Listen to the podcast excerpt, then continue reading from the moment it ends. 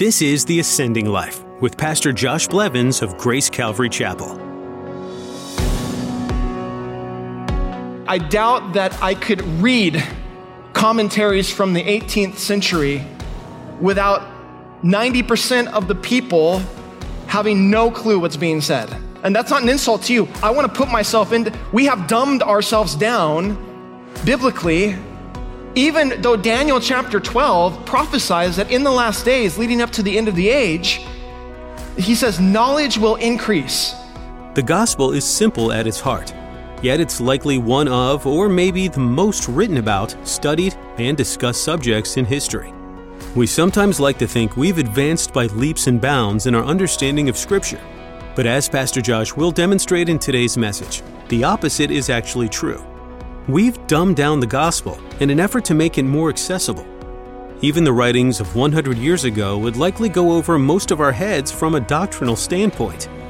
Now, here's Pastor Josh in the book of 2 Timothy chapter 3 as he continues his message, Doctrine, what it is, and why it matters.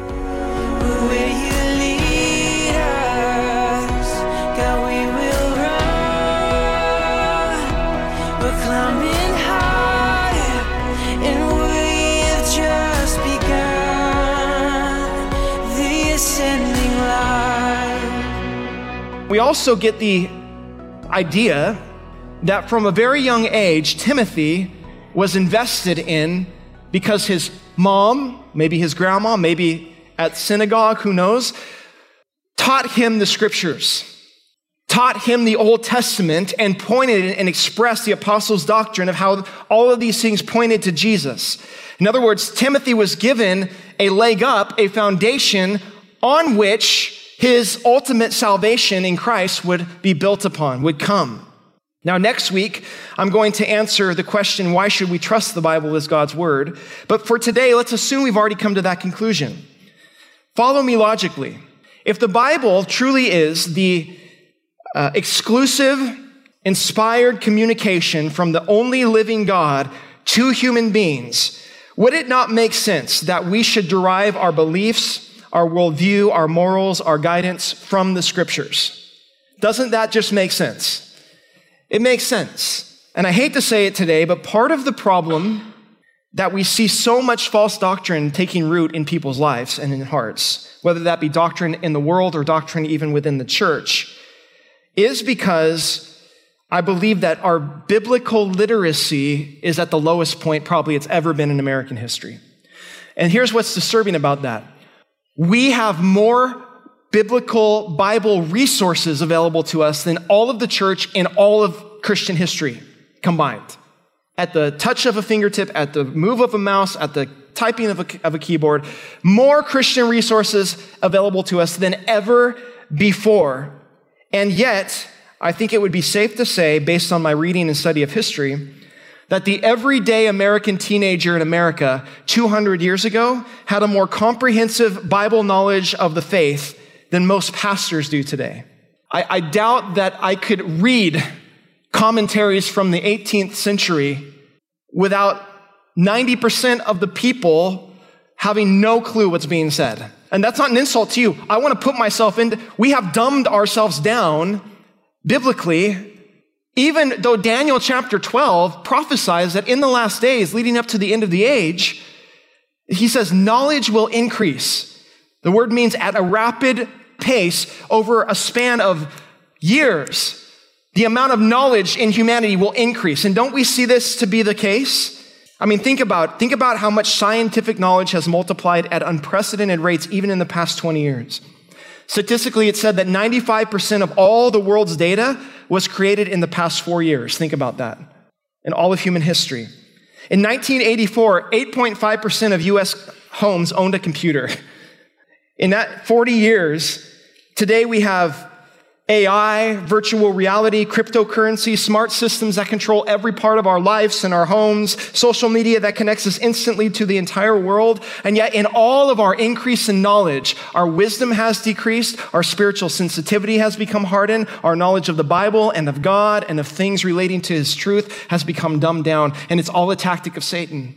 Which is why I want to really establish a precedent and an exhortation to you families To you parents who especially have young children, older children, teenage children, grandchildren, I believe it or not, there was a time in our nation, and I'm not saying everybody, but where a lot of people, like this actually meant something to them. The Bible, we read it before dinner, we read it before bed, we read it in the morning. You go to school, and when you go to school, it's your pastor comes and teaches you, or your parents come and teach you, or the local person comes and teaches you, and the first thing you start is you learn the Bible, and you learn the Ten Commandments, and you learn the precepts of God, and you learn the way of salvation.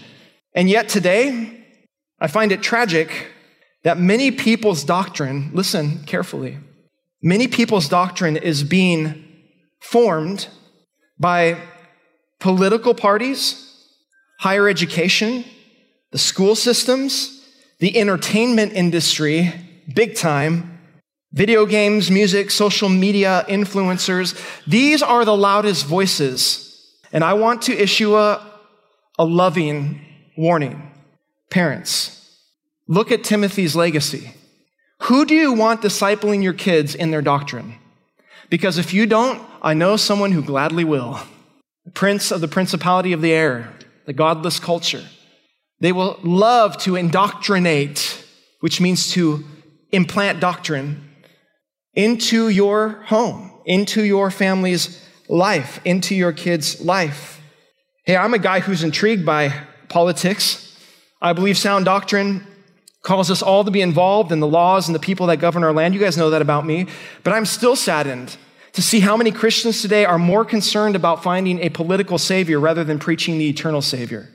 It, it troubles me. Where's, where's your doctrine? Where are your priorities? There are more things than ever before trying to distort the truth, which is why sound doctrine, rooted in the scriptures that, are make us, that make us wise unto salvation, is so important now. I could put it like this that many people today establish their life doctrine out of an ignorance of God's word rather than a knowledge of God's word. So we need to surround ourselves. Oh, Josh, the Bible's so confusing to me. Josh, I'm overwhelmed when I read the scripture. Welcome to the club. I'm still overwhelmed with the depth of scripture. The deeper I get into the word of God, the more I realize how stupid I am and how little I understand. But don't let that intimidate you from digging in and because here's the thing, it's like the meals you eat. Do you remember what you ate on uh, March 4th, 6:30 p.m., 1992? I certainly hope not. That would make you a very unique person. But guess what? You don't eat those meals, you starve and die. You don't have to feel like you get something every time you read the Bible. You don't have to feel like you go away from every sermon like, oh, wow, that was just the best thing that ever happened to me. What you do need to do though is be faithful.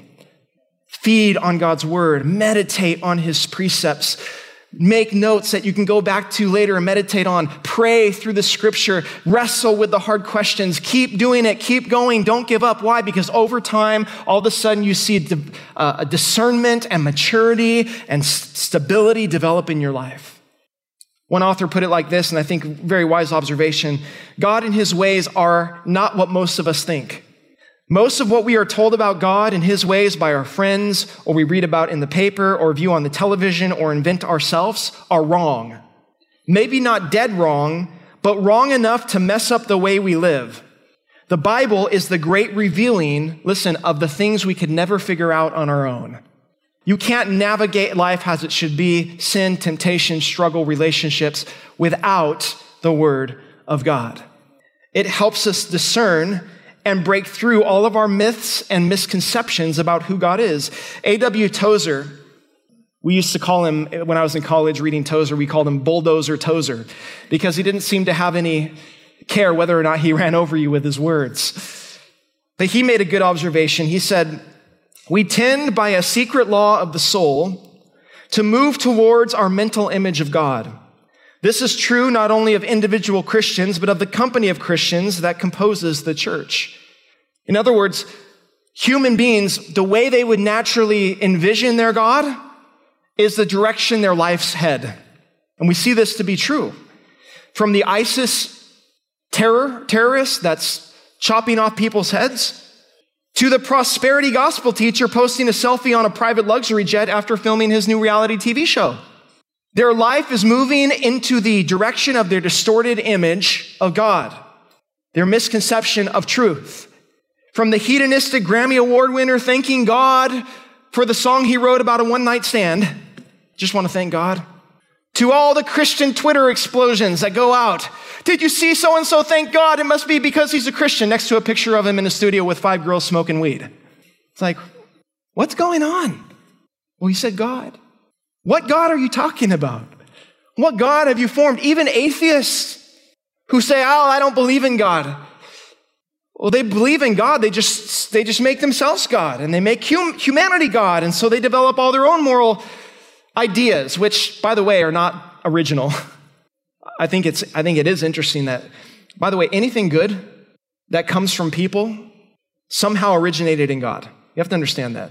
It's not like humanity invented good. If someone does something good that doesn't know God, it's not because they're good.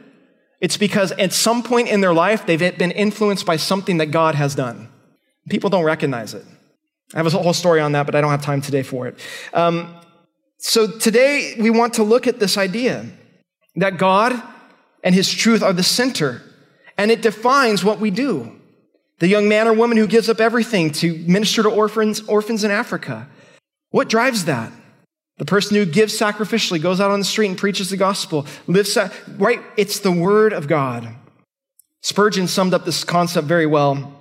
He once wrote in a diary entry, he said, Nothing makes a man so virtuous as belief of, of the truth. A lying doctrine will soon beget a lying practice. A man cannot have an erroneous belief without by and by having an erroneous life. I believe the one thing naturally begets the other. In other words, he says, I believe that what people believe is ultimately how they live. And that ought to be challenging because what happens when we say we believe all the right things and our verbal proclamation lines up with the Word of God, but nothing in our life seems to line up with the truth that we proclaim to believe? There's a conflict there that I'm going to talk about more in six weeks. So come back. So, sound doctrine uh, conforms us to the truth. It roots us in the scripture of God's unchanging truth. Number two, this is a short point and it might not seem uh, relevant, but stick with me. Sound doctrine conforms us to God's story.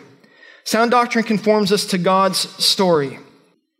The Bible is a story. It is a story of creation. It is a story of a God outside of time and space and all created things who dwells in eternity.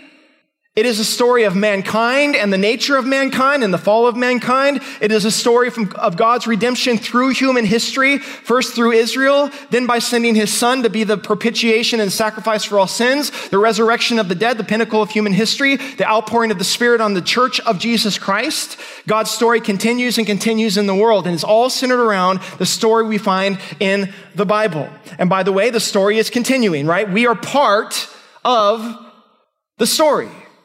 And, and don't stories, does anyone like a good story? I mean, I don't know many 12 year old kids who don't want to be a Jedi Knight, right? Oh, the Force. Don't know how many little girls want to be a Disney princess. It's horrible. But we get wrapped up. We get wrapped up in a story and a plot. And, and here's the thing about all of these stories, that, and, and sadly, it's like we, we look at the world, and some people live these stories like they're true stories. Christian, God has invited us into the truest story that exists. Like the truest story. The story that every other story bows to. He has, he has invited us to be part of His story. The power of the Holy Spirit, the mission of Christ, the coming kingdom. Only the story of God tells us how things were, how things are, and even how things will be. Why do I bring this point up about God's story? Because everyone has a story. Does the prostitute have a story? Yes or no? Does the alcoholic have a story? Does a successful businessman have a story? Everyone has a story. In other words, there are stories that want to define our identity, events, history, abuses, failures, successes, all seek to shape us and form us into some mold. And when we seek sound doctrine, what we're doing is we want to say we are seeking to put our lives in God's story. Why? Because God's story transcends and overcomes every other story and every other narrative. God's story redefines who we are. It sets our feet on the right path. It, it, gives us the sense to discern all the lies of all the other stories and all the other narratives that are trying to define history and trying to define the present and trying to define my life and trying to define my future. I can come back and say, what does God's story say? And everything else comes into succession or uh, subjection to that story. It takes a back seat and is conformed to God's story. I think this is important, especially today. There was an Austrian philosopher who's no longer living named Ivan Illich. Now, I do not agree with the majority of what this philosopher believes, okay? So don't go look him up and say, oh, Josh recommended this guy. No, I didn't do that.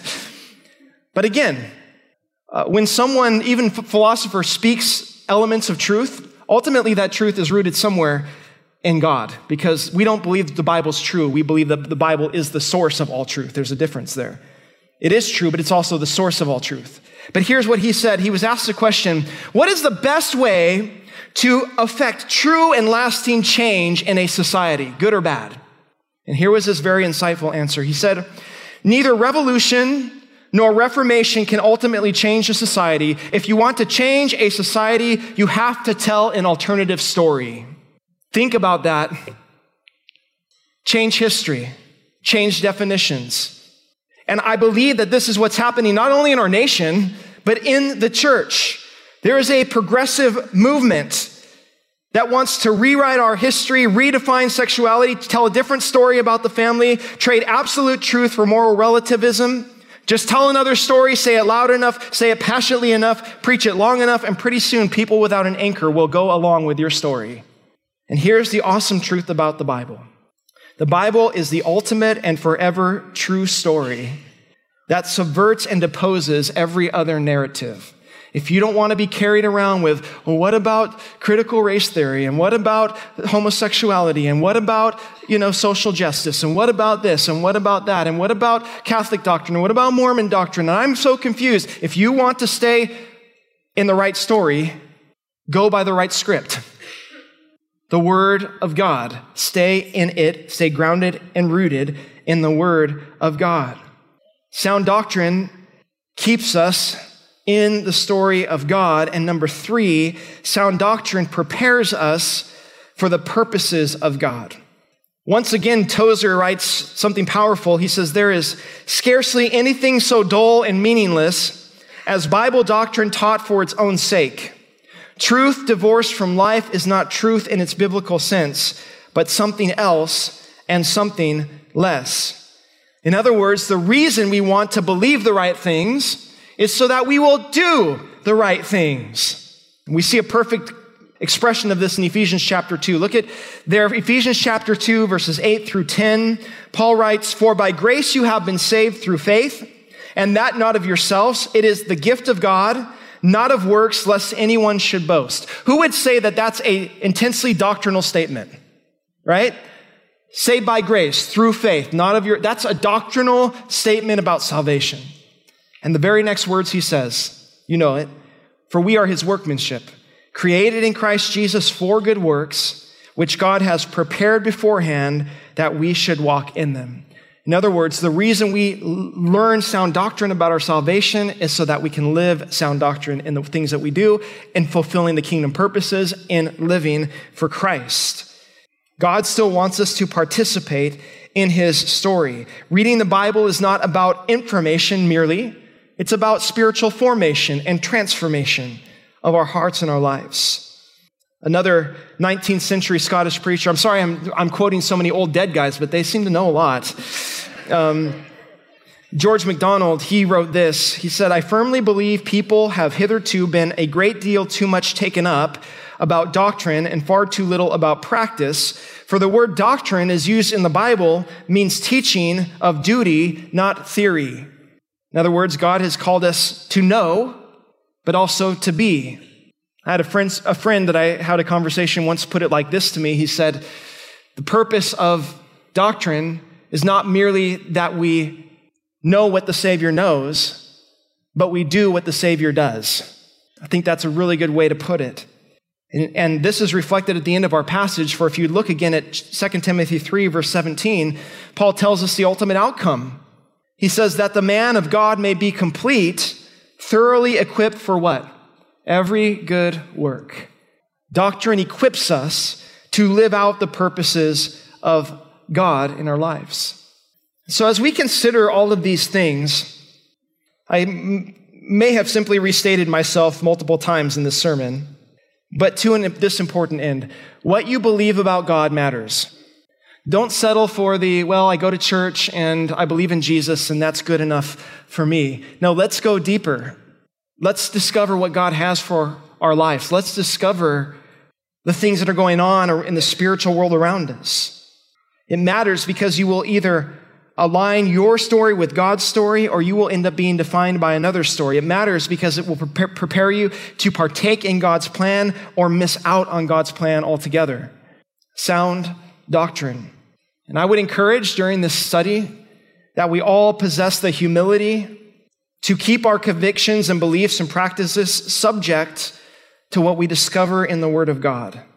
Always being moldable, unshapeable to the truth of God. I don't know about you, but I don't, as a pastor, I don't ever want to be guilty of discovering that something I believed for a long time is contrary to the Word of God, and I say, well, I'm still going to hold to it because so and so said it. Or this is how I grew up. Or this is what my church taught me when I was a kid. I want to be able to fully say to the Lord on that day, as, as much as I might get it wrong, Lord, my heart was to be grounded and steadfast in your word. I want to honor you. I want to bless you. I want to be effective and fruitful for your kingdom. That's what doctrine really is all about. It's not so that we can boast, oh, we've got it all right. We've got all the answers.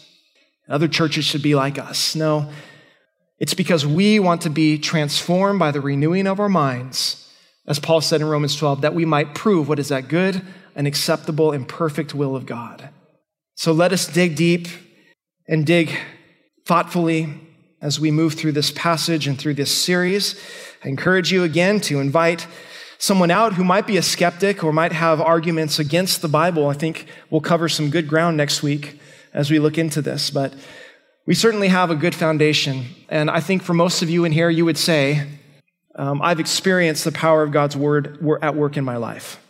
And, and it is. It's powerful sharper than any two edged sword. So, why don't we close in a word of prayer? Lord, we thank you for your great love for us and for the truth.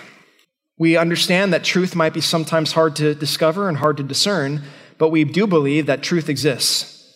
That it's not relative, it's not your truth, my truth, whatever truth, but the truth. And the truth, of course, being Jesus. All of your words, everything you've said, everything you've done, the scriptures you've inspired and left to us that communicate your heart, your will, your nature, your character. Lord, we want to bow the knee, as it were, to the truth of God in our lives so that the truth spoken in love might cause us to grow up into the head who is Christ. So, Lord, we commit ourselves to you. We pray that you go before us as we leave this place today, filling us with your Holy Spirit afresh and anew, that we would not be drunk with wine in which is dissipation, but be filled continually with the Spirit. Lord, show us your will. Show us the people around us that need to be served, touched, ministered to, loved, and give us the courage and boldness to stand for you in this dark and wicked day and age. We love you. We pray all these things in the mighty and matchless name of Jesus. And all God's people said, Amen. You've never heard a truer word spoken than the message given by Pastor Josh Blevins as he spoke in today's edition of The Ascending Life. In case you're hearing us for the first time, we're a ministry out of St. Joseph, Missouri. And like so many outreach programs, it wouldn't be possible without the generous donations of people like you. All we ask is that if your heart was touched today by Pastor Josh's message and you feel led to further the truth of the gospel, would you consider clicking on the Giving tab located at our website, theascendinglife.com? If you're interested in getting to know us a little better, go to the About link located at the top of our page, theascendinglife.com or watch us online via Facebook. While you're there, check out all the other avenues to get into God's Word. There's even some options for when you're on the move. Under the Media tab, you'll notice links to podcasts and our YouTube channel. That website again is theascendinglife.com. As it's our desire to point you to Christ, it's also our wish that you would simply feel free to talk with us if your heart is heavy with life or full of praise. Just dial 816 279 2090 That number again is 816 279 2090. We look forward to hearing from you. Friends, there's no better place than to be here learning about the life giving Savior who is Jesus. So, from the bottom of our hearts, thank you for taking the time to listen to this broadcast of The Ascending Life. We're reaching up, we're pressing